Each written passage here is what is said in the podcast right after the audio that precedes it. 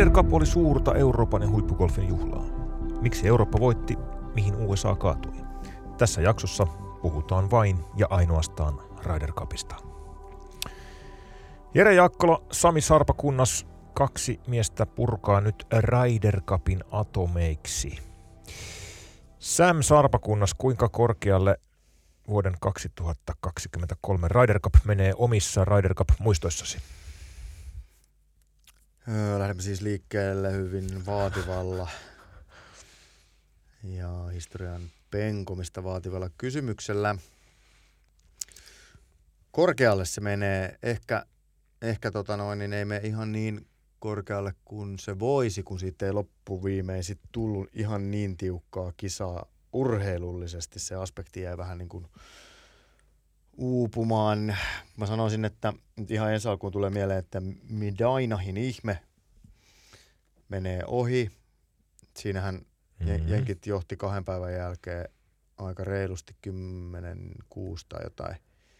Ja Eurooppa tuli sitten punnersi ohi sieltä. Se, se on semmoinen, mikä tulee heti ekana mieleen. Miracle in Medina. Juu, se tulee mieleen.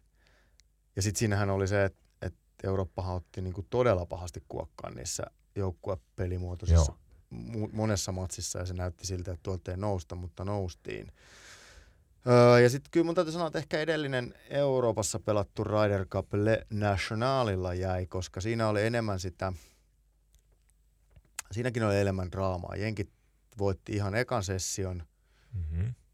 Eurooppa joutui siinä vähän köysiin. Ja sitten toinen juttu, minkä muistan siitä, on se, että Tiger Woods, Phil Mickelson, nolla pistettä. Mm. Woods taisi pelaa neljä matsia ja hävisi kaikki. Ja sitten sen ajan ehkä hu, niin kuin kohutuin pelaaja, Bruson de Champeux, näin ranskalaisittain, kun Ranskassa ollaan, Ai, niin tuota, ää, ei saanut yhtään mitään aikaa, taisi hävitä kans kaikki ottelunsa. Siinä oli siis, en halua mässäillä ää, mm. Tiettyjen pelaajien epäonnistumisella, kun puhutaan joukkuekilpailusta, mutta se jää mieleen, kun nämä tämmöiset kaksi ikonia ja sitten sen ajan tavallaan se kohutuin pelaaja, niin ei saakaan yhtäkkiä mitään aikaiseksi. Eli mahtuuko Marko Simonen kuitenkin top kolme? Laitetaan kolmoseksi, laitetaan kolmoseksi. Kolmoseksi. Kolmoseksi. Aika kova kuitenkin. Jätti jäljen. Jätti todella kyllä jäljen. Olihan se hieno.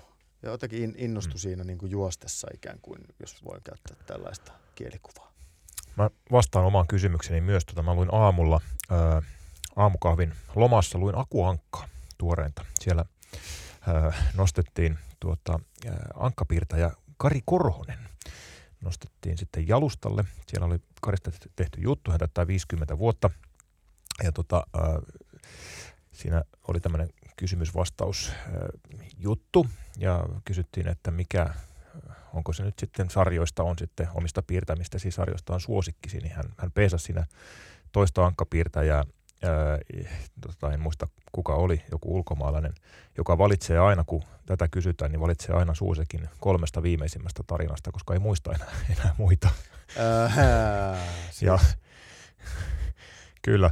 Ja, ja musta se on, mä käytän ehkä tässä sitä samaa, Ryder Cup on tullut nähty, mä muistan että Kiava Islandista 91 lähtien, mä oon nyt suurin piirtein kattonut, sinä vuonna aloitin golfin ja muistan kyllä Kiavahin fiiliksen – niin on tullut katottua, mutta kyllä ne sitten hautautuu kuitenkin tonne jonnekin muistilokeroihin. Mm. ja, ja nämä tuoreimmat sitten ää, mielikuvat on vahvempia. Pariisi on tosi korkealla. Mä kävinkin silloin Pariisissa sillä viikolla, mutta en päässyt katsoa, katsoa Ryder Cupia. Se oli hieno matsi, mutta sitten yksi pakko nostaa 2006 K-Club Irlannissa – ja siellä nyt erityisesti sitten Darren Clarkin ää, tarina. Vaimo Heather oli kuollut aiemmin samana vuonna ja sitten Ian Wusnam kapteeni oli nostanut Clarkin ja Lee Westwoodin. Silloin oli kaksi villiä korttia kapteenilla oli nostanut mukaan. Clark pelasi vielä Westwoodin parina villin kortin miehet äh, fourballissa kaato Phil Mickelson ja Kristin Markko ja sitten vielä Tiger Woods ja Jim Furykin ja sitten Clark asettui singleissä kolmannessa matsissaan ketä vastaan? Jack Johnsonia, eli Marko Simonen Jenkkien kapteenia vastaan. Voitti senkin kolme ottelua, kolme voittoa ja sitten tuli valtava tunne, tunnemyrsky siinä kohtaa Clarkille. Ian Busnam tuli onnittelemaan sinne päätös Greenille ja nosti Clarkin ilmaan, käden ilmaan, kun paini matsissa irlantilaisyleisö siellä, siellä tukena. Ja, ja siinä kohtaa se oli jotenkin semmoinen hetki, mikä ää, toki siinä oli muutakin pelissä normaalista poikkeavaa, mutta siinä jotenkin ää, paljastui se, että mitä Ryder Cup-pelaajille oikeasti merkitsee. Se oli vielä toinen perättäinen ennätyksellinen voitto Euroopalle 18,5, 9,5.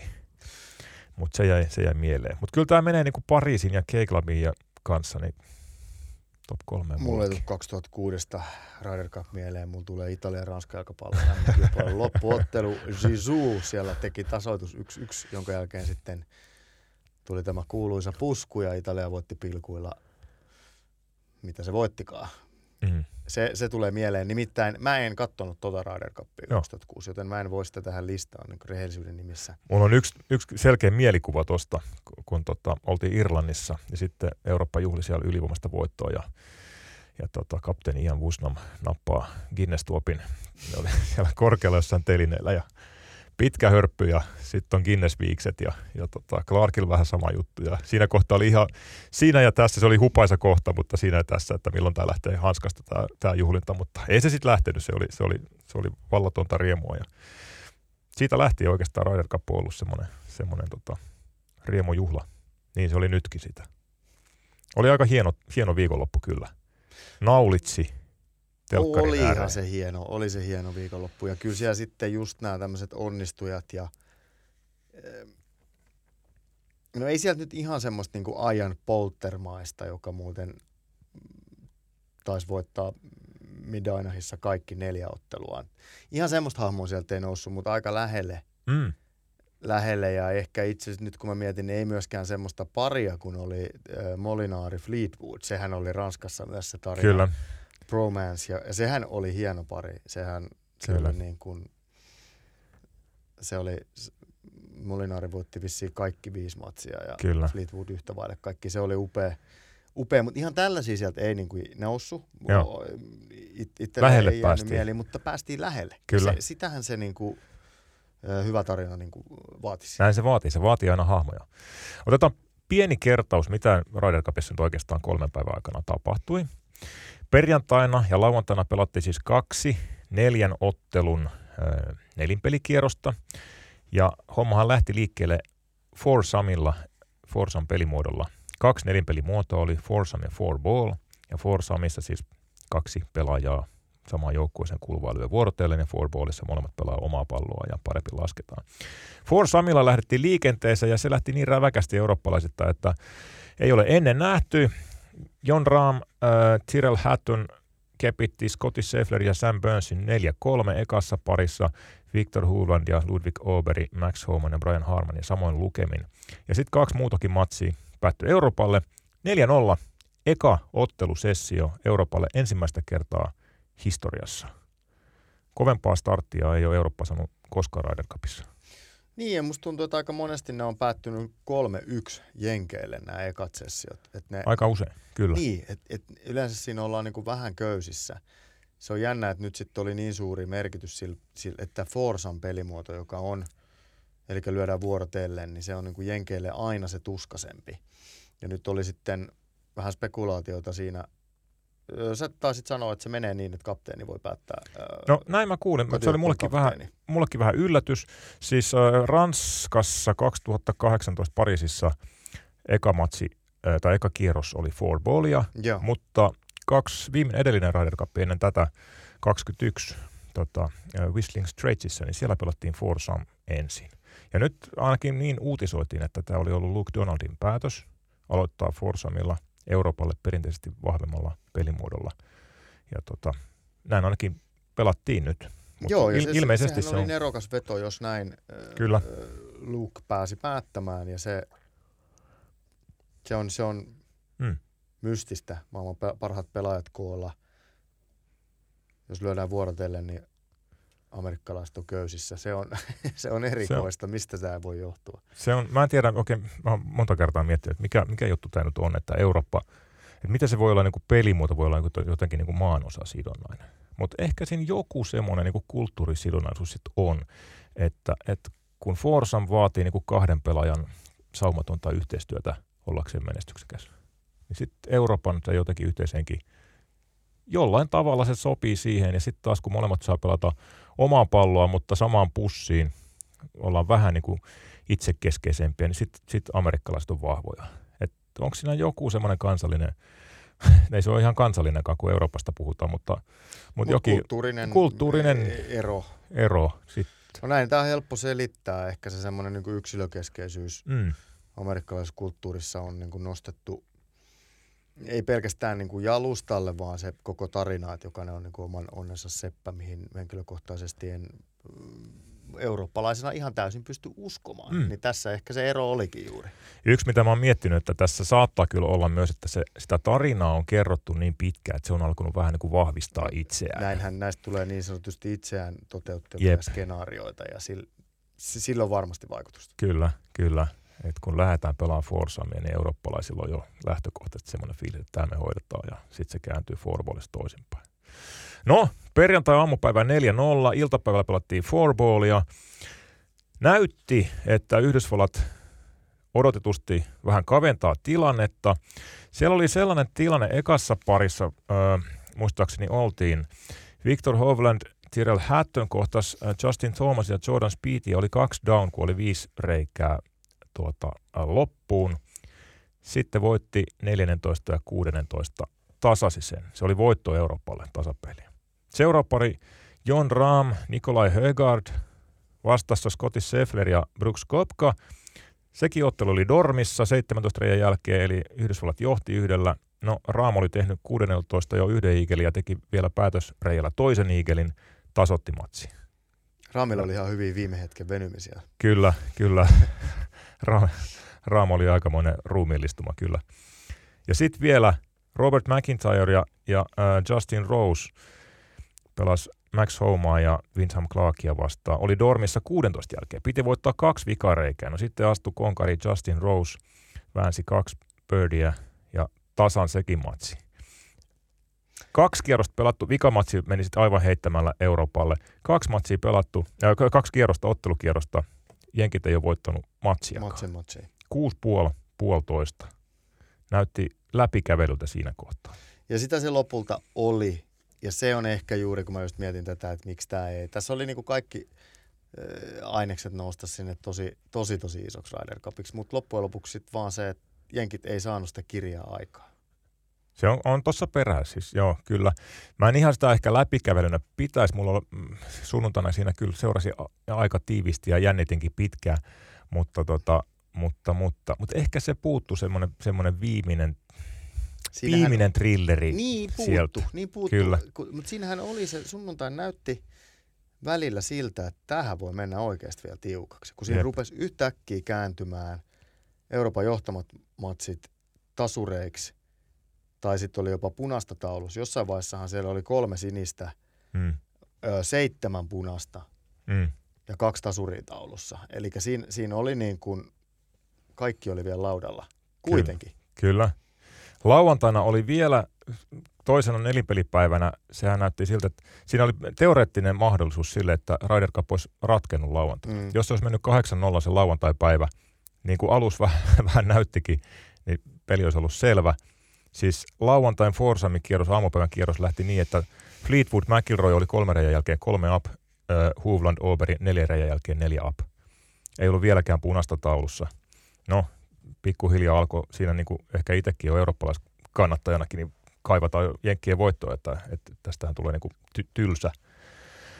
Mutta, tota, mutta sitten vihdoin lauantai-iltapäivällä Yhdysvallat voitti four-ball-kierroksen 3-1 ja vikas, vikan päivä lähdettiin 10 puoli, 5 puoli tilanteesta.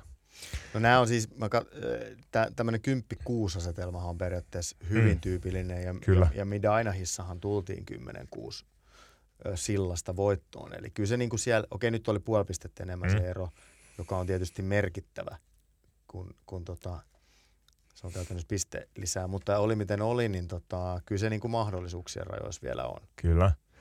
Joka tapauksessa jenkit oli puolustava äh, voittaja, eli Eurooppa tarvitsi 14,5 pistettä hoitaakseen kannun kotiin. Kymppi puolesta tarvitaan neljä voittoa singleistä. Matseja on 12, neljä voittoa ei tule ihan ilmaiseksi. Ei. Ne pitää ottaa joka tapauksessa. No se näytti kyllä sitten sunnuntaina, että okei, kyllä tämä hoituu. Jon Ram ekassa parissa dominoi Scotty Scheffleria. Sitten oli Victor Hovland toisessa parissa kepitti siinä Colin Morikavaa. Neljännes parissa Rory McIlroy ei antanut Sam Burnsille mitään mahdollisuuksia. Ja Tyrrell Hatton sitten kuudennes parissa dominoi sitten Brian Harman ja näytti, että okei, täältä ne tulee, mutta sitten kuitenkin ratkaisu viipyi ja viipyi ja viipyi. Siinä oli aika pitkään, Euroopalla oli sitten jo 11, 12, 13 pistettä ja sitten sitä 14 ja puoletta, puoletta pistettä odoteltiin pitkään. Mutta siinä oli vaan niin hyvä, hyvä tota, semmoinen hetki, kaksi ja puoli päivää oltiin käytännössä menty Euroopan komennossa ja sitten kun se momentum kääntyy, niin sitten se vaan kääntyy ja se on kuin valtamerilaiva. Se momentumhan on, sehän oli, se tapahtui silloin 2012 Jenkeissä meidän, Ainehissa. Nimenomaan se, että sitten kun se niinku kallistuu, niin kaikki rupeekin niinku kääntymään ja kaikki rupeaa vyörymään ja sitten sit tarvitaan niinku jonkinasteinen ihme sen momentumin niinku kääntämiseksi toiseen suuntaan. Ja tässähän oli pieni mahdollisuus, että se, se lähti menemään siihen suuntaan. Mä sanoisin näin, hmm. Että siinä tilanteessa, kun John Rahm johti maailmallista ykköspelaajaa, Scotty Scheffleria jo, jo oliko kaksi up vai peräti kolme up, tässä on kaksi up, mutta lähti kuitenkin viimeiselle, viimeiselle reijälle yksi down tilanteesta. Ja sai väännettyä sen puolikkaan pisteen sunnuntain ensimmäisessä ottelussa Jenkkien ykköspelaaja vastaan. Mm niin se oli tavallaan se tekijä, joka, joka piti huolen siitä, että se momentum ei lähde kääntymään. Kyllä. Mä, mä koin sen niin. Kyllä. Ainakin, ainakin niin TV-välityksellä se näytti siltä. Se on sitten tietysti vähän eri asia, mitä se siellä kentällä on ollut, mutta, mutta ainakin tarinankerronnallisesti me, me lukittaudutaan tähän. Lukitaan tämä. Ja siinä täytyy sanoa, että Scheffler, äh, Scheffler saa niin pitkät miinusmerkit kokonaisuudessaan tästä, tästä turnauksesta, mutta siinä ottelussa hän oli todella hyvä. Mm. Ram vaan ei antanut sen enää niin kuin lipu käsistä. Mutta se, siinä Seffler oli hyvä. Kyllä, kyllä. Se oli huikea, huikea tasokas ottelu kaikkinensa. Se oli kahden titanin taistelu. Kyllä tämä niinku, jotenkin se, se, miten momentum vaihtuu tuommoisessa matsissa, niin se kertoo kyllä niinku reikäpelin suuruudesta pelimuotona. No onhan se aivan, on. aivan ylivoimainen. Ja sitten taas tämä ikuisuuskysymys että minkä takia sitä nyt ei voi olla enempää, kuin se sytyttää kaikki, niin. se reikäpeli. Sano muuta. No mutta kun televisiointi ja rahaa ja näin, no näin se on. Mutta no. sitten sit niin pitää hyväksyä se, että golfkauden sit sadasta, sadasta mm. turnauksesta mm. 60 on vähän semmoisen, no voin mä sunnuntai vähän katsoa. Joo, näinpä. Se on sen hinta. Se on sen hinta. Mennään hei Sami vähän pelaajiin tarkemmin. Tota, nostetaan onnistujat estradille.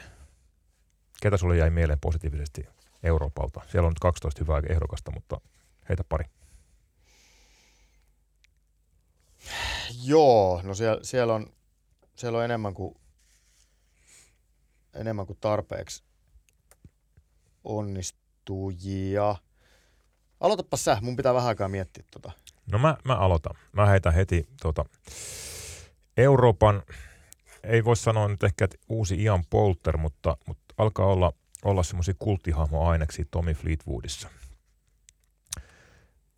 Muistetaan Parisista bromance Molinarin kanssa. Nyt Fleetwood oli aivan elementissä. Mä en tiedä montako kertaa se mahtui chipata säkkiin.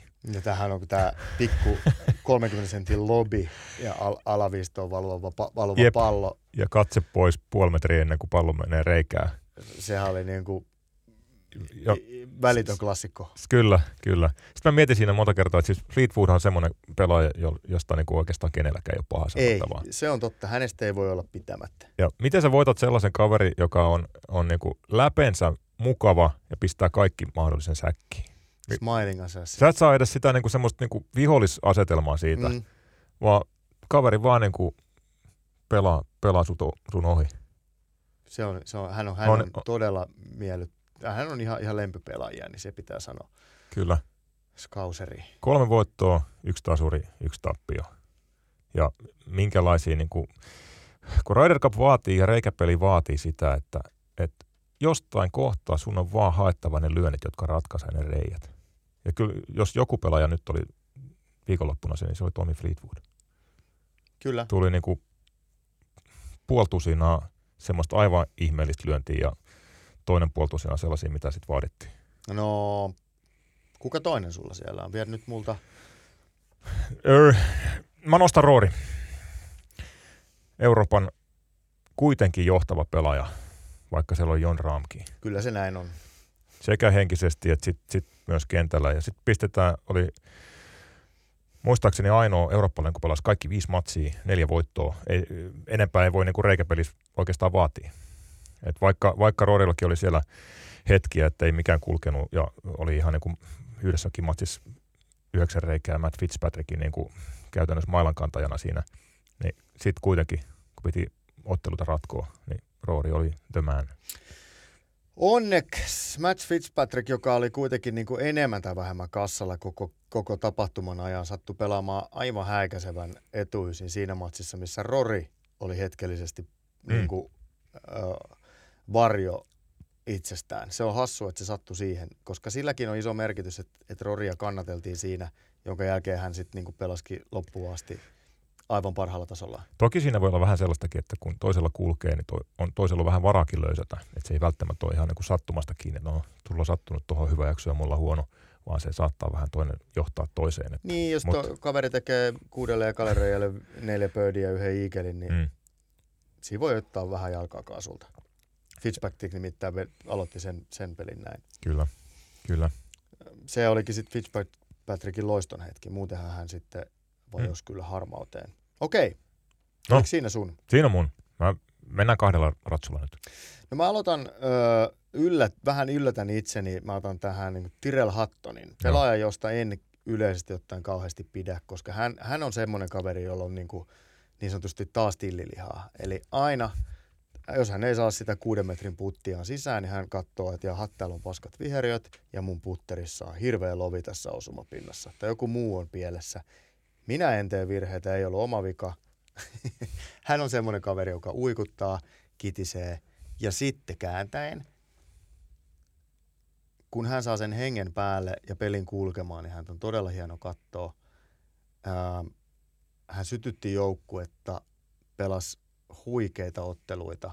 Mm. Oli niin kun, kun, se, kun sieltä, nythän Euroopalla onnistui se ykkösketju, mutta sitten sieltä tarvitaan niitä – kakkosketjusta niitä jätkiä, jotka voi olla niin kuin joko tai. Ja Hatton nousi sinne aivan, aivan niin kuin kärki, kärkiketjuun tässä Ryder Cupissa. Hatton oli jotenkin, se oli hienolla mielentilalla koko viikonlopun liikkeellä. Semmoinen, Hattonissa on aina se ominaisuus, että, että sitä miettii, että mihinköhän tämä kääntyy. Niin on. Että meneekö tämä kiukuttelun puolelle vai, vai onko se sitten niinku, syttyykö kaveri ja peittää kaiken alle? Niin. Koska hänessä on se puoli sitten vahvana myös. Et se on mun mielestä, mun mielestä hän on semmoinen kaveri, että jos hän hävii sen eka matsinsa ja rupeaa kiukuttelemaan, niin hän perää seuraava kerran sunnuntaina. Mm. Hän on se sellainen riski. Mutta nyt, nyt ei ollut mitään siihen viittavaa. Ja sitten toinen koko kilpailun paras pelaaja, ehkä tällä hetkellä maailman paras pelaaja, Norjan Viktor Hovland. Eihän Tästä tuli, nyt täytyy, mutta keskeytä, sori.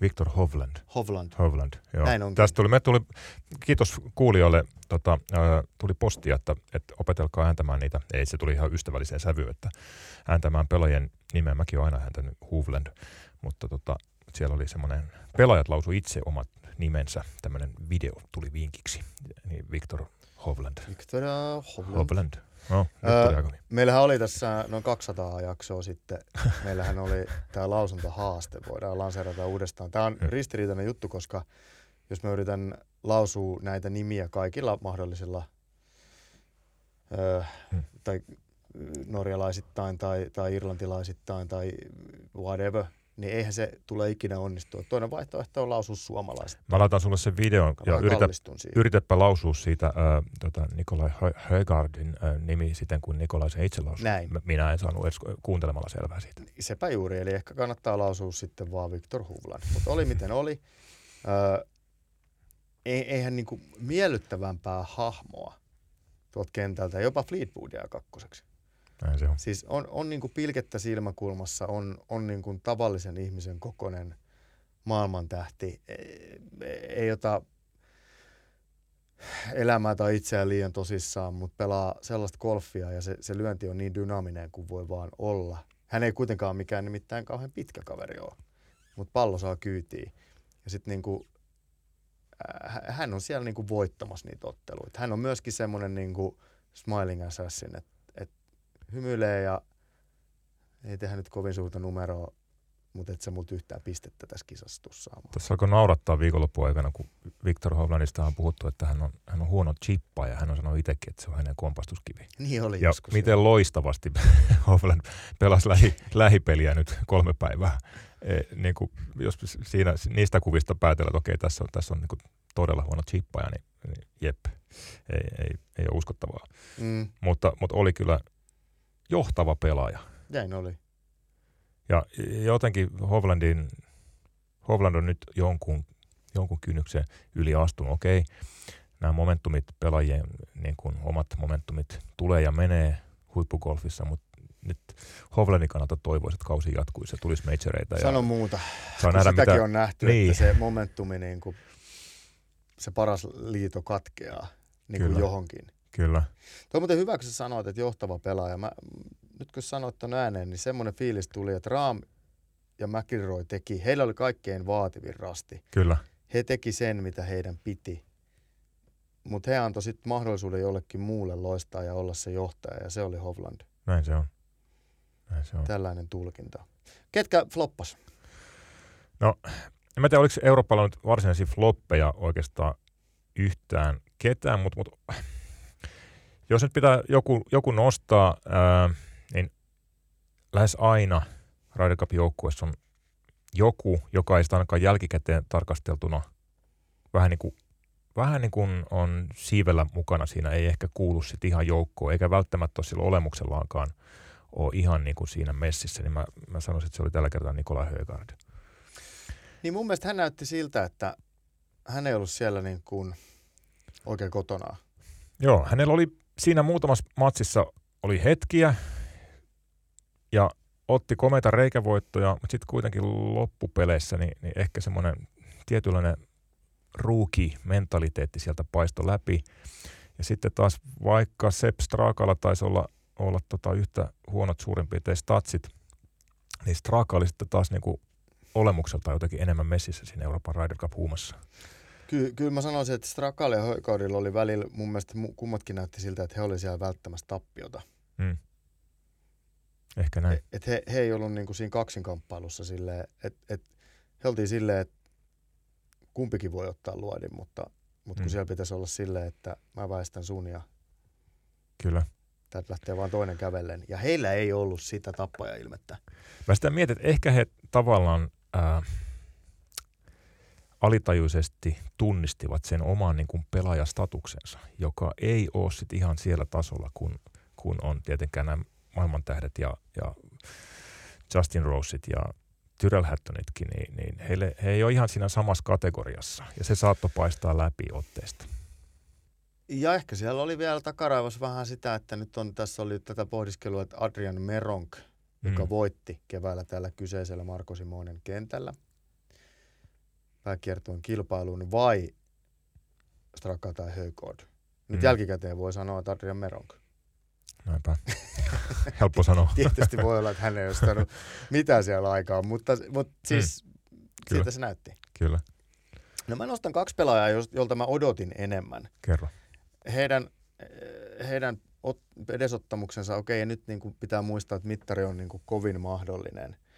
Mutta niin hieno matsin kuin Shane Lavri viimeisenä päivänä pelaski Spiittiin vastaan, koska se, se matsi johtuu, se hienous johtuu siitä, että toinen löi vasemmalle ja toinen heti perään oikealle tai toistepäin, jonka jälkeen kumpikin pystyy taikoon aivan käsittämättömiä lyöntejä ja tekee vaikka mitä, niin kokonaisuutena se Lavri, Lavrin peli oli niin kuin, hän on taistelija, hän on se hengenluoja, hän on mitä vallottavin hahmo, mutta hän oli heikko lenkki.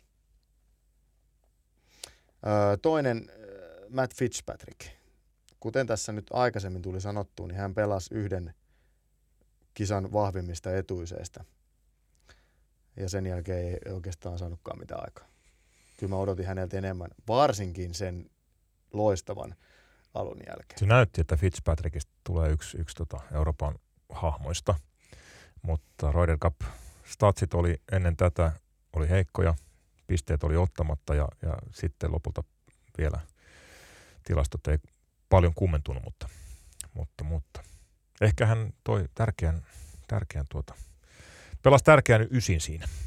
Se on varmasti näin ja, ja tosiaan niin kuin ehkä, ehkä nostan nämä kaksi pelaajaa sen takia esille, että Fitzpatrickilta mä olisin odottanut enemmän ja Lavrille mä olisin toivonut enemmän. Hän on niin vallottava hahmo, mutta en mä sitä hyvällä tahdollakaan voi sanoa, että, mm. että hänen esityksensä voi olla tyytyväinen. Yhdysvallat. Kuka jäi mieleen positiivisesti? Aloita sä.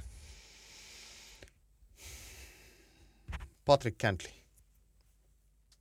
Jotenkin näytti koko ajan se olemus siltä, että niin kuin aika dis. Tämä on hallussa, ei mm. hätää. Näyttäkää mitä teillä on, niin mä vastaan siihen. Ja niin hän pelasi. Ää, en muista, jäikö plussan puolelle. Voitti pari matsia. Ja... Hävisi kaksi. No niin, no, no, nolla tehoin, mutta siis mm. mun mielestä hän oli niitä kavereita, mi, mi, mi, mi, niin kuin koko ajan, mihin se homma ei kaatunut ja mikä teki, joka teki sen, mitä piti. Uh, Cantlin synnit meni nyt tällä kertaa kädin, kädin kontolle. Joula Kaavan, Kaavan tuota, edesottamukset puhutti paljon, paljon tota Ryder Cupissa ja niihin sitten Rory McIlroy tuskastui ihan todenteolla. Siellä oli pieni incidenttikin Markko Simoinen parkkipaikalla, jossa Joula Kaava ei tosin ollut, ollut osallisena, mutta, mutta liittyi tähän asiaan, koska Joula Kaava selvästi häiritsi McIlroyn puttikeskittymistä ja se oli tietysti, Cantley ei ollut siinä ilmeisesti osallisena, mutta, mutta jotenkin käsittämätön teko yhdeltä niin kuin kiertoon kokeneemmilta kädeltä. Mut ei, niin, ei, hän, hän unohti paikkansa. Kyllä. Hän, hän ei niin kuin, ehkä Ryder Cup huuma valtasi hänet. Kyllä, hän niin kuin loi, kävi. Jack Johnson ja, yritti sitä selittää näin juuri. Yle, ja siis mm. varmaan näin onkin, mutta oli miten oli. Jep. Siis ihan, ihan se ja sama, niin sä et niin kuin toimi noin. Et varsinkaan sen jälkeen, kun pelaaja osoittaa sulle, että sä häiritset hänen urheilusuoritustaan. Kyllä. Niin et sä heiluta sitä lätsää, sä lähdet veke sieltä. Jep. Jep. Ja, ja niin kuin aivan niin kuin pöyristyttävää käytöstä noin kokeneelta kaverilta. Kyllä. I, ihan, ihan älytön spedeily ja, ja tota noin, niin toivoisin, että, että hän saa siitä jälkiseuraamuksia. Mun mielestä tuohon pitäisi niin kuin golfin lajina puuttua. Mainessa ainakin valtavan kolauksen. Kyllä. Cantleyllä tietysti hän on, hän on vähän ristiriitainen hahmo, ehkä nyt muutenkin oli tässä ja näin, mutta että peliesitys oli, kaveri kestää paineita ja, ja pelasi hienosti. Kyllä. Toinen sitten ehkä Brian Haaman oli, mm, oli vähän vaikeeta ja pääsi Max Homan pariksi. Perjantaina pari toi joukkueelleen kaksi tärkeää pistettä, voitti kummatkin ottelut. Ää, Hattonille ei sitten mahtanut enää sunnuntaina mitään. Pelas hyvin, mutta sitten ne ratkaisevat putit. Hänen tarina oli, että ne ratkaisevat putit. Hänethän tunnetaan niin kuin maailman parhaana mm. yhtenä maailman parhaista puttaista, mutta nyt putit ei mennyt oikein sisään, mutta, mutta tota noin, niin, ja vaikka pääsi vähän helppoon paikkaan ehkä Jenkkien niin kuin paras vireisimmän pelaajan kaveriksi, niin teki sen mitä piti on muuten raskas jätkä katsoa. Kyllä se on sellaista nykimistä siinä pallon päällä, että et tota, tekisi mieli sanoa, että nyt pitäisi päästä vähän niin kuin hoitoon. On se sen näköistä, kyllä. kyllä. mutta, mutta silti jäi mieleen, että teki, hmm. teki niin kuin hy- hyvän kisan. Max Homa nostit esiin. Nyt alkaa olla statsit aika kovat. Siis nyt viisi matsia oli ainoa yhdysvaltalaisesta, joka pelasi viisi matsia, kolme voittoa, yksi tasuri. Hävisi muuten ekan matsia, toinen tasan, sitten voitti selkeän kaikki kolme. pelasi viime vuonna Presidents Cupissa neljä matsia, voitti kaikki. Eli on nyt pelannut niin kahdessa vuodessa yhdeksän haasteottelun matsia, seitsemän voittoa, yksi tasuri, yksi tappio. Tätä mä en tiennyt tätä Presidents Cupin saldoa. Toi jotenkin vielä lisää tota hänen magiaansa. Hän oli niin kuin, ja hän on myös miellyttävä oh. pelaaja katsoa. Hän, hän jollain tavalla niin kuin tyynesti ja tyylikkäästi Kyllä. tekee sen, mitä pitää. Ja ei, ei ehkä sanotaan, että niin kuin amerikkalaiseksi hahmoksi vähän pienempi hahmo tietyllä tavalla. Hän on vähän niin kuin eurooppalainen amerikkalainen. No näin. Mä niin pidän eurooppalaisesta. hyvä, hyvä tuota, no niin, luonnehdinta. Kyllä. Jos toinen pitää vielä nostaa, vähän tämä vaikeampaa yhdysvaltalaisesta, mutta, mutta, mutta mä nostan Brooks Kopkan en sen takia, että hän kärsi Schefflerin kanssa Ryder Cup-historian suurimman tappion 97 lauantaina, mutta sitten hän ei antanut sen jälkeen enää, enää tota Ludwig Oberin hyppiä silmille. Kolme matsia, voitto, tasapeli, tappio. Kopka tavallaan niin kuin otti, otti sitten ää, valtikan takaisin, otti roolinsa. Ehkä, en tiedä, vaikea niin kuin sitten arvioida, että millä mentaliteetillä Kepka oli Ryder Cupissa, kuinka tärkeä juttu se hänelle oli. Hän oli ainoa live-pelaaja, joka oli mukana. Ja sitten vähän sitä kokemusta häiritsi se, että, että Kepka laittoi aika, aika pahasti ää, raamia kritisoi.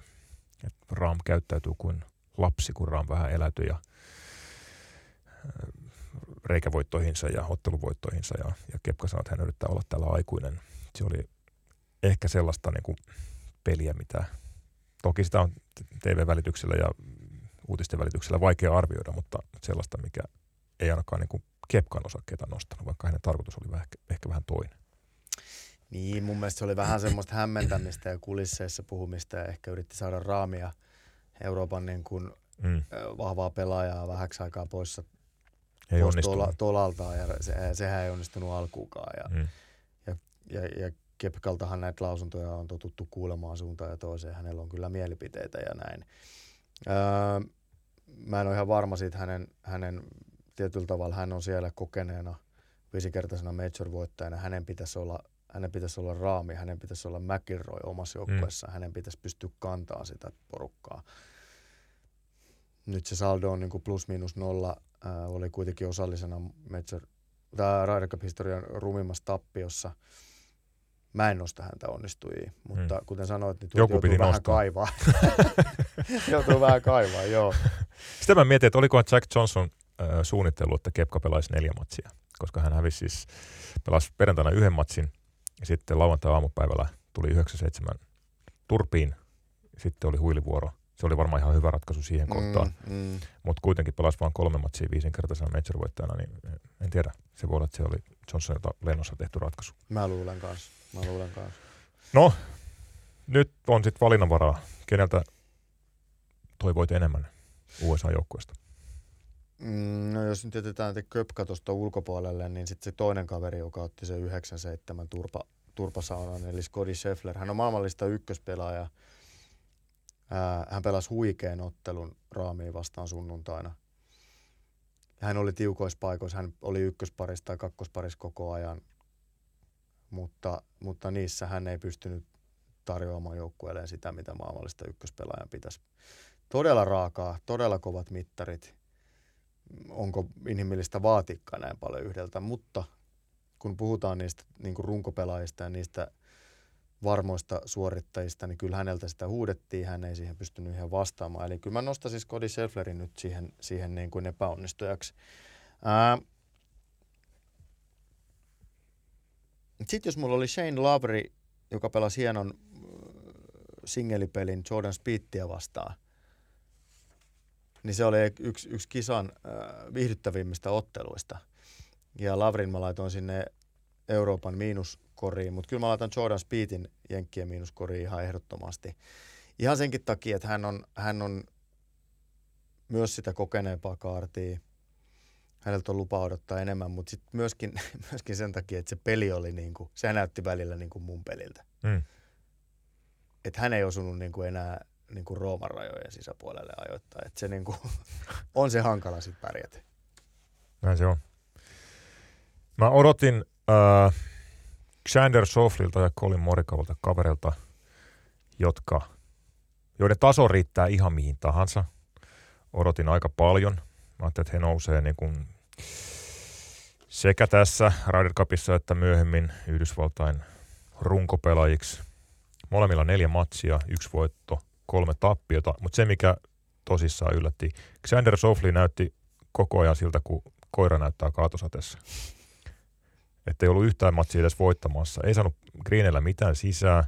Morikavalta puuttu tavallaan semmoinen chainimäinen viileys, mitä häneltä on sitten taas niinku majoreissa asti nähty. Jätti todella kylmäksi Xander ja, Xander ja Colin. Helppo yhtyä kyllä tuohon tohon hyviä, hyviä poimintoja. Ehkä mun mielestä, jos, jos Soffelen ilme oli, oli vähän kuitetulla koiralla, niin kyllä se Morikaval oli ihan ihan samaa tasoa. Mm. Hän oli välillä niin kuin pääpainuksissa ja vähän niin kuin halusi pois sieltä valokeilasta ja kamera edestä, että näytti, että ei halua enää olla siellä. Kyllä. Et, et se, no, se on varmasti aika raaka paikka, jos tajuu, että nyt ei vaan ole niin kuin paras viikko. On se, on se. Pitäisi, pitäisi syttyä, mutta ei syty. Se on Tässä on muuten kuin... jännä, jännä juttu. Tässähän puhuttiin mm. siitä, Jenkkien FedEx Cupihan päättyi onko viisi viikkoa sitten. Mm, kyllä. Jonka jälkeen Köpka on pelannut livillä ja ihan yksi kaksi kaveri on pelannut öö, sitten tässä niin kuin Tourin uuden syyssarjan turnauksissa. Ja sitten kuitenkin niin kuin vähintäänkin kolme neljäsosaa jätkistä on vetänyt niin kuin Viiden viikon loma. Viiden viikon Yhdeksän vuo- pelaajaa on vuosiloma tähän alle. Kyllä. Niin ei se, se, tota, se ei ilmeisesti ollut kovin hyvä ratkaisu siitä Jack Johnson sai aika paljon kritiikkiä, että onko tämä nyt sitten se tapa, millä valmistaudutaan Ryder Cupin vierasmatsiin. Ei se näyttänyt toimivaa. Ei näyttänyt toimivaa, ei. Yksi matsi pitää nostaa, nostaa tuota erillisenä esiin. Tuli Ryder Cup-historian rökäille tappio tai voitto, kumman kulmasta katsoo. Victor Hovland ja Ludwig Oberi kepitti Scotty Schefflerin ja Brooks Kopkan 9-7.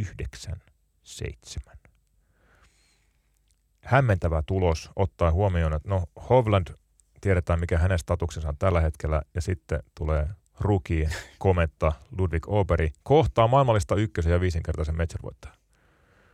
Ja yhden, 11 niin reijän jälkeen peli on selvä. Yhdeksän reikää voitettu. Joo.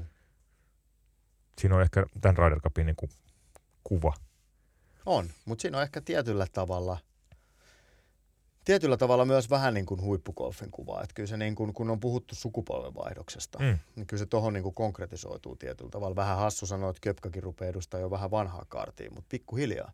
Kyllä. Mutta se, että kyllä se, kyllä se niin kuin huippugolfin valtikka on, on niin kuin nuorilla kavereilla aika vahvasti. Ja, ja tota, tässä on nyt kaksi sattuu olevia skandinaaveja, mikä on, mikä on erikoista, mutta – tässä mä tosissaan niin kuin haluaisin päästä äh, niin kuin pintaa syvemmälle, että mistä tässä matsissa ja tässä parissa oli, oli sit niin kuin tässä matsissa kyse. Oliko se vaan niin kuin sattumaa, koska ää, näissä nelipeleissähän puhutaan paljon siitä, että miten, miten parien muodostaminen onnistuu.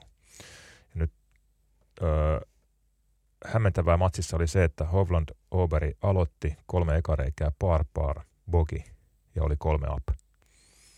Scheffer Kepka teki kaksi tuplaa ja yhden boki. Aivan. Ai, ai toi mulla meni multa ohi. Jep.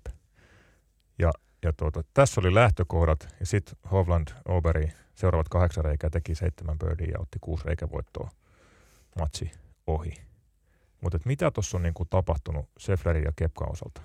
Mitä se on lähtenyt niin, niin niinku raiteeltaan eikä ole saanut sit missään kohtaa kiinni? Okei, siinä sitten kahdeksan reikään tekee seitsemän birdia, niin siinä on vähän vastattavaa, jos ei peli kulje, mutta – mutta siinä olisi jotenkin niin kuin, toivottavasti joku huippugolfia lähellä oleva kansainvälinen media lähtee vielä jossain kohtaa ruotiin tota matsia. Onko siis sitten vaan ollut se, se niin kuin, ähm, että se epätodennäköinen asia toteutuukin. Tästä tulee mm. nu, kaksi nuorta haastajaa, jotka rupeaa niin pyyhkiä pöytää. Ja, ja sitten sit niin kuin ei vaan löydy ja sitten jaksat oman aikas kaivaa ja toteat, että tänään ei vaan niin kuin löydy, että antaa mennä, antaa olla. Onko siinä käynyt vaan tämmöinen niin niin. romahdus?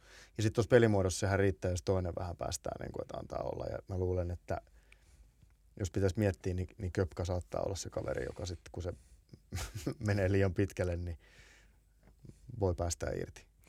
En tiedä. Vaikea sanoa. Sami, mitä sä kiteyttäisit, miksi Eurooppa voitti Ryder Cupin? No, Euroopan vahvat pel- tässä nyt, jos palaan siihen, mitä tässäkin on jo vähän sivuttu, niin Euroopan vahvat pelaajat onnistu. Eli he, se, se runko, jonka piti tuoda ne NS-varmat pisteet ja pitää Euroopan mukana, niin, se, niin se pystyi siihen. Jenkeiltä ei löytynyt, löytynyt sitä vaihdetta. Sitten taas toisaalta, jos katsoo sitä, tässä tullaan nyt siihen kotietuun, että Eurooppa näytti siltä, että Eurooppa niin kuin nautti siitä tilanteesta. He oli siellä niin kuin juhlissa ja he oli voittamassa sitä. Ja jenkit oli vähän sen näköisiä, että ai, ai, ai, tiukka paikka, tiukka paikka, mitenköhän tässä nyt käy. Ja silloin ei välttämättä hyvin käy. Mutta tässä mennään sitten siihen, niin kuin, että miten sitä orkesteria on johdettu. Mm. Ja miksi jenkit näytti niin lannistuneelta kuin mitä he näytti. Niin mä sanon, että siinä puhut nyt niin kuin, ää, jalkapallotermein joukkueen kapteeni, eli isoin pelaaja, kuka se siellä onkin. No ei sitä noussut esiin. Eli se johtajuus puuttui sieltä pelaajiston keskuudesta. Hmm. Ja sitten yhtä lailla se manageriosasto, eli nyt Ryder Cup-termeen kapteeni Jack Johnson, niin ei, ei hän pystynyt tuomaan siihen semmoista taistelutahtoa ja, ja sellaista, että miten tämä kääntyy vielä. Mä sanoisin, että se johtajuus petti. Hyvä. Mennään kohta vielä, otetaan kapteenit käsittelyyn. Tota, mä tuon tähän tämän momentumin näkökulman.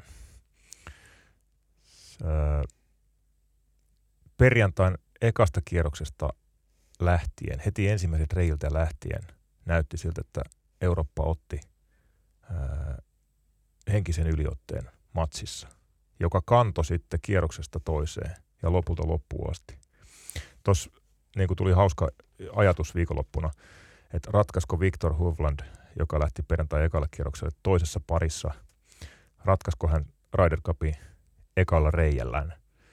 Chippasi Greeniltä, otti siis vetsin käteen Greenillä ja chippas pallon säkkiin. Sytytti eurooppalaisyleisön. Sen jälkeen tuli useampia reikävoittoja Euroopalle. Eurooppa otti hallinnan käytännössä joka ottelussa. Ja, ja tota, se oli semmoinen hetki, tämä on taas tätä median tarinankerrontaa, mutta näin tämä on jotenkin hauska mieltää.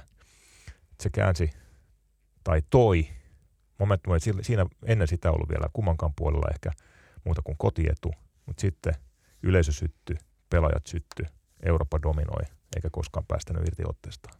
No, tämä on mielenkiintoinen, koska tämä on, tämä on sikäli median tarinankerronta, että niissä muissa otteluissa siellä kentällä niin he pelaajat niin kuin Kyllä. Ö, tiennyt, mitä täällä on tapahtunut ennen kuin sitten joitakin tuntee sen jälkeen. Mutta sitten jos se sytyttää sen yleisön ja sytyttää sen koko paikan, mm. niin jotain siitä he voi aistia ja jotain se voi hengi, heijastaa. Ja, ja ihmiset, niin kun, kun ajatellaan, niin jos peilisolu on käsitteenä tuttu, niin ihminen ei ole ikinä, se ei voi olla immuuni keskustelukumppanin tai, tai ympäröivän ihmismeren – mielen liikkeelle tai mielen tiloille. Ne vaikuttaa meihin kaikkeen, vaikka me kuinka yritettäisiin niin potkia siitä irti. Niin kyllä se vaikuttaa sitten hyvässä Eurooppaan ja, ja huonossa siihen jenkkeihin. Ja tässä on sitten myös se kotietu aspekti, mikä Ryder Cupissa on hirveän vahva, että et, et ehkä tuossa on jotain. Eurooppalaiset näytti myös alusta lähtien siltä, että he olivat valmiina ottamaan sen komennon. Jon Raam näytti perjantaina siltä, että tuli melkein semmoinen, että toivottavasti hän ei syö ketään. Mm, kyllä. stamina oli ihan käsittämätön. Joo. Semmoinen raam, raam niin kuin... Hänellä oli ehkä eniten sitä. Kyllä, kyllä. Ajan polttermaista niin kuin Kyllä. Otetaanko tuijotuskisata siihen alkuun? Joo. Sitten jatketaan merimiespainin. Siinä Joo. kovin vastusta oikeastaan kolme sekuntia raamassa. Näin on. Et se, se, niin kuin, se on totta, että oli, oli sellainen niin kuin mm. Ilme. Kyllä. Kysytään vastaavasti, mihin jenkit kaatui. Siihen sä ehkä jo vastasit. Siihen on taisi vastatakin jo. Joo.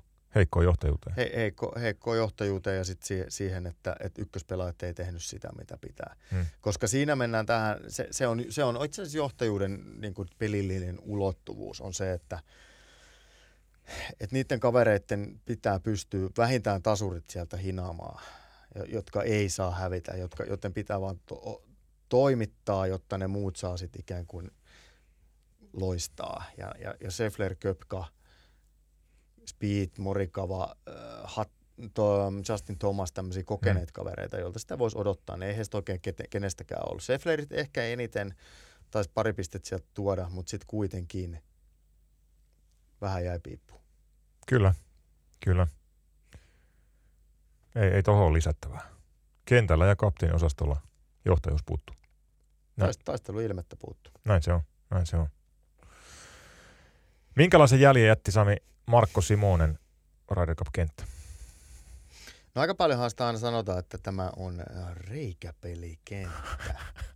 Ja se, se on niinku vähän ollut mulle, että millainen se sellainen sitten nyt oikein on, kun on, on niinku golfkenttä, on golfkenttä. Mutta kyllä tämä oli reikäpelikenttä. Mä ymmärsin sen nyt. Se oli rakennettu hienosti. Tähän meni niinku melkein koko paana käytännössä uusiksi mm. tähän kisaan. Ja, ja se oli niinku tehty Ryder Cup – mielessä. Siellä oli lyhyitä par nelosia. Siellä oli niin kuin tämmöisiä risk and reward-väyliä, missä sitten pelattiin kyllä enemmän tai vähemmän riskillä koko ajan. Mutta kyllä ne maksokin sitten. Siellä niin kuin viimeisenä päivänä esimerkiksi Fowler tällä reijällä, mihin sitten loppujen lopuksi koko matsi tai Ryder Cup ratkesi, niin hän raivasi siinä veteen. Speed raivasi veteen. Eli siis siinä oli tämmöisiä reikäpeliin sopivia ulottuvuuksia, jotka kyllä jäi niin kuin mieleen. Mä veitsin tämän jopa niin pitkälle. Tässä on tietysti taas tämä Ankka Piirtäjä Korhosen ajatus, että... Se on tehnyt suuren vaikutuksen. On, on tehnyt. että ne tuoreimmat asiat, jotka muistaa, niin, niin niistä voi tehdä vain arvio. Mutta mä sanoisin jopa, että se oli paras Ryder Cup-kenttä ever. Mä en ainakaan niin kuin, ei pysty nostamaan omista muistoistani parempaa Ryder Cup-kenttää. Se tarjosi oikeastaan kaiken sen draaman, mitä Ryder Cupilta voi, voi toivoa ja oli todella niin kuin reikäpelikenttä. Ja nyt, nyt mä nostan asian, josta kenttäarkkitehtuurissa mielelläni paasaan. Lyhyet par neloset. Ai, olen niiden suuri fani. Mä en tiedä, voiko kenttä olla maailmanluokan kenttä, jos sillä on yhtään lyhyttä par nelosta. Ja, ja sitten monelta kentältä voi löytyä yksi. Mm. Miksei siellä voisi olla kaksi? Ja täällä oli Markko Simonis oli kolme. Markko Simonis oli kolme viitosreikä, jossa Viktor Hovland teki harjoituskierroksella holarin. Sitten oli 11 ja sitten tämä aivan huikea 16, jossa sitten sattui ja tapahtui. Sen lisäksi sit, tämä niin kuin Markko Simonen lopetus jotenkin aivan maaginen. Siinä oli se 16 reikä lyhyt par, nelonen, jossa vesi vaanii ja, ja raffi toisella puolella. Ja siinä todella niin kuin, siinä oli, niin kuin draama oli joka kierroksella, joka matsissa.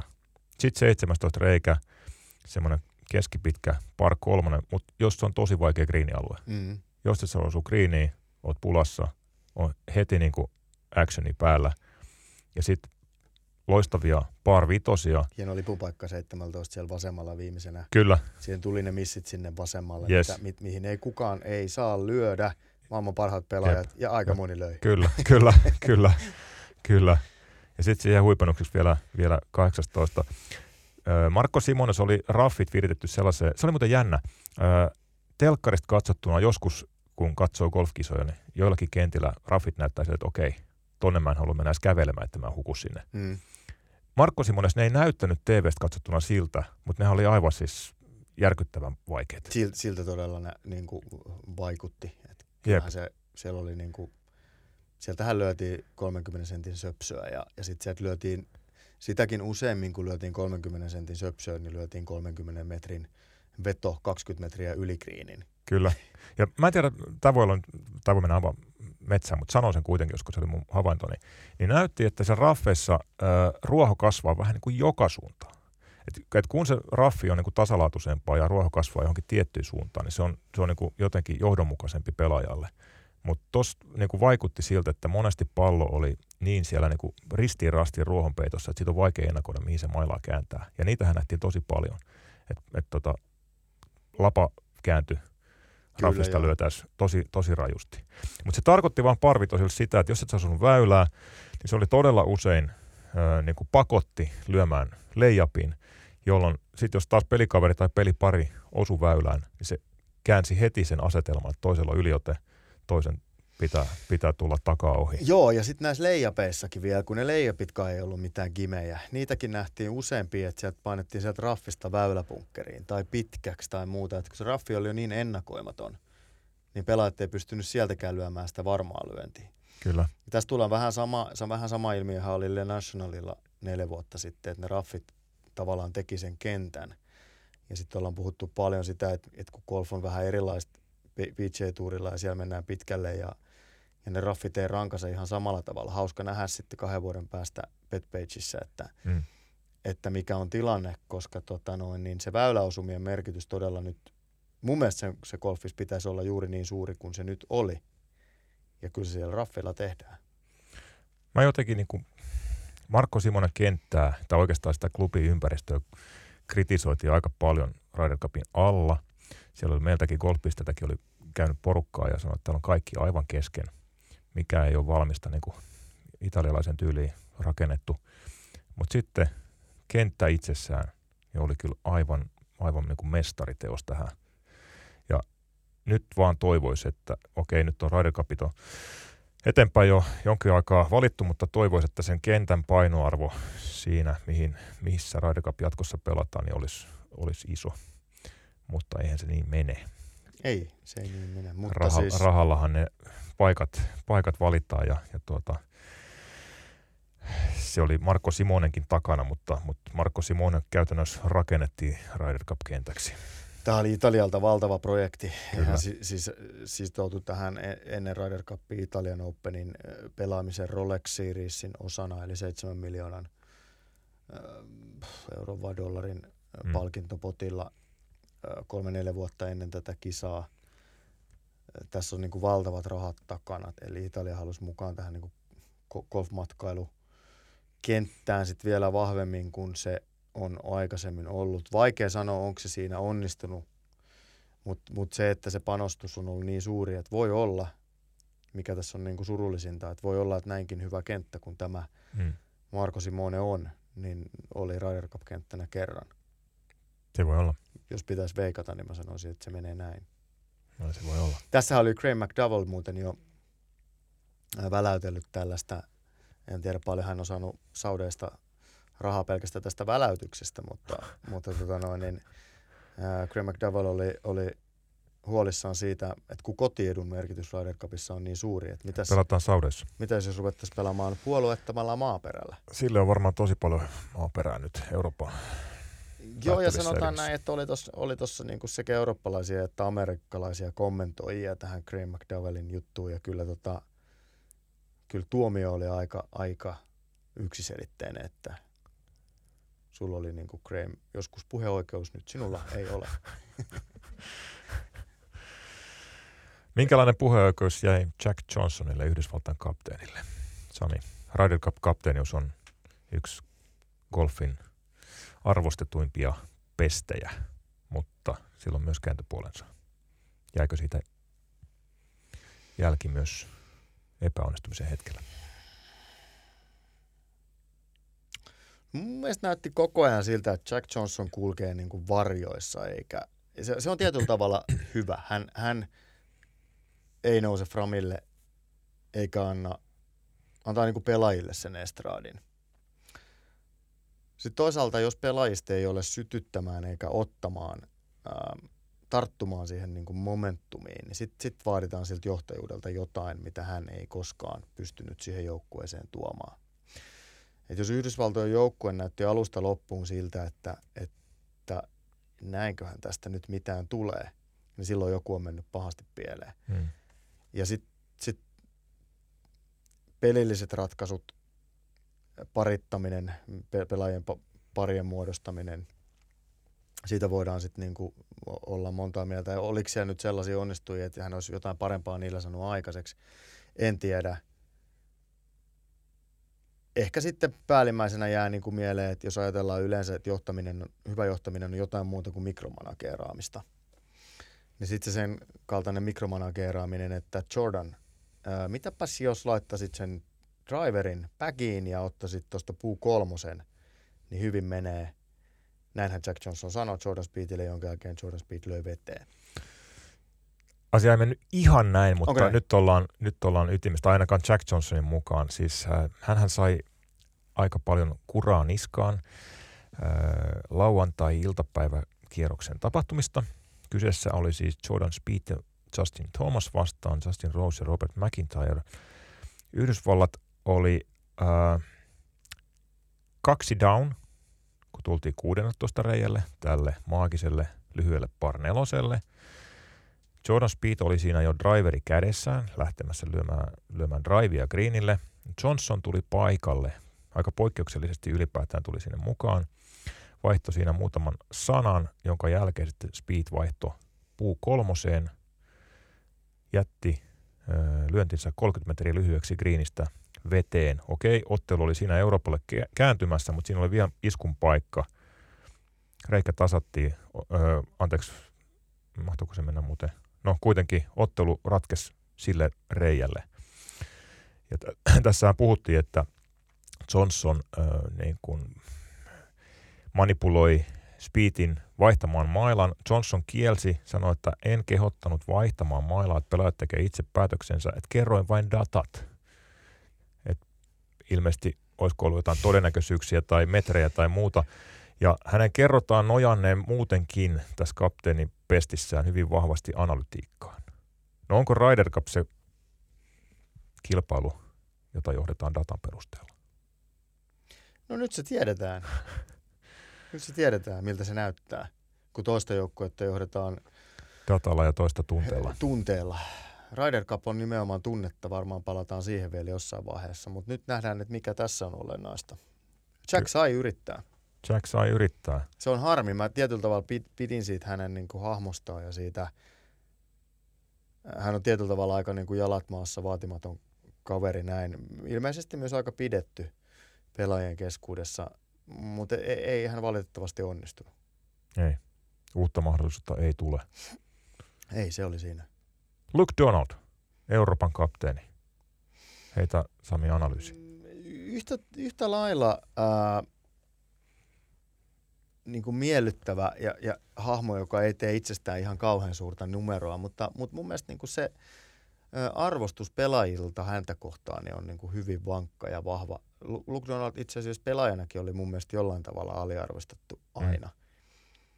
Mm. Kuitenkin niin kuin maailmallista ykkönen ja, ja Ryder Cupissa saldo on aika poskettoman kova. Kymmenen voittoa, neljä tappiota, yksi tasapeli. Voitti kaksi kolmasosaa Ryder Cup-matseista. Jep, ja nyt sitten tämä tää niinku kapteeni pesti tähän. En tiedä, tarvitsi tuota Euroopan joukkuetta niinku sytyttää. Ehkä sitä pitää jollain tavalla suitsia. Kapteenilla on koko ajan kuitenkin sen mie- mielialan ja ilmapiirin – sitä joutuu varmaan nimittäin vetää vähän kahteen suuntaan. Se on totta. Ja, ja se, se tietyllä tavalla se niin kuin tähän kotiotteluun tuo Donaldin mm. rauhallinen olemus saattoi olla hyvin toimiva. Tuo oli hyvä pointti tuo kaksisuuntaisuus. Mietin, että mitäköhän Luke Donald on niin kuin, okei, okay, tota siinä on perjantain ottelukierrosten välissä on hyvin hektistä, siinä on vähän aikaa, mutta mitäköhän siinä on puhuttu 4-0 kierroksen jälkeen? Sano muuta. Onko siinä oltu, että come on jätkät, näillä mennään vai, että hei, ottakaa iisisti, ajatelkaa, että peli on tasan, mm. mihin suuntaan sitä on niin kuin vedetty. Se on, se on niin kuin mielenkiintoista. Ehkä me joskus saamme sen kuulla, mutta olisi, olisi, olisi mielenkiintoista nähdä. Ää, mun on niin kuin pakko sanoa tässä kohtaa, mm. että mitäköhän Henrik Stenson nyt ajattelee. Oli jo valittuna Euroopan Ryder Cup-kapteeniksi. Mä mietin samaa, kun levis video siitä, kun Eurooppa juhli Ryder Cup-voittoa, oliko bussissa Shane Lauri ja, ja Rory McIlroy. Siinä oli kyllä sen bussimatkan primo. Joo, laulu täyttä kurkkua. Ja mä mietin, että okei, nyt tämän näkee Ian Polter, Henrik Stenson, Lee Westwood, Sergio Garcia. Mitä ne miettii? Tästä me jäätiin paitsi, eikä tätä, mm. tätä tule enää meidän kohdalle.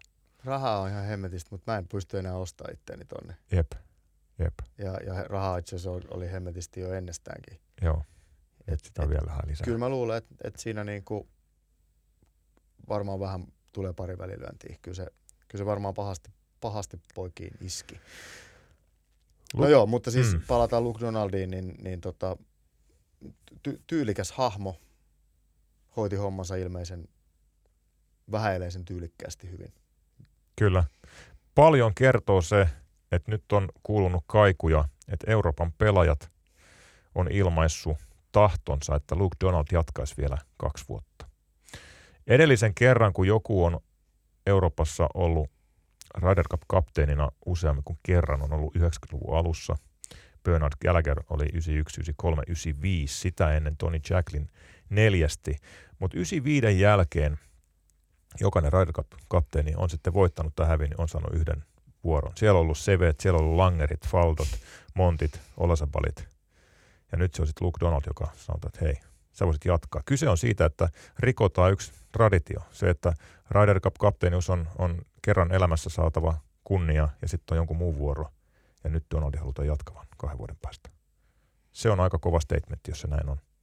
Joo, ja jos se pelaajilta tulee, niin mä sanoisin, että sitä kannattaisi nyt kuunnella. Jep. Ja sitä kannattaisi nyt kunnioittaa. Nämä perinteet, niin arvostettavia ja hienoja kuin ne ovatkin, niin ne ovat vain perinteitä, ne ovat vain niin kuin tottumuksia, jotka voidaan tänään päättää. Kyllä. Ja aloittaa toinen perinne. Kyllä. Tai tehdä poikkeuskaavaan. Siis ne on kuitenkin sellaisia juttuja, että ei kannata ehkä liikaa niitä tuijottaa. Sami, mitä Ryder Cup sulle merkitsi?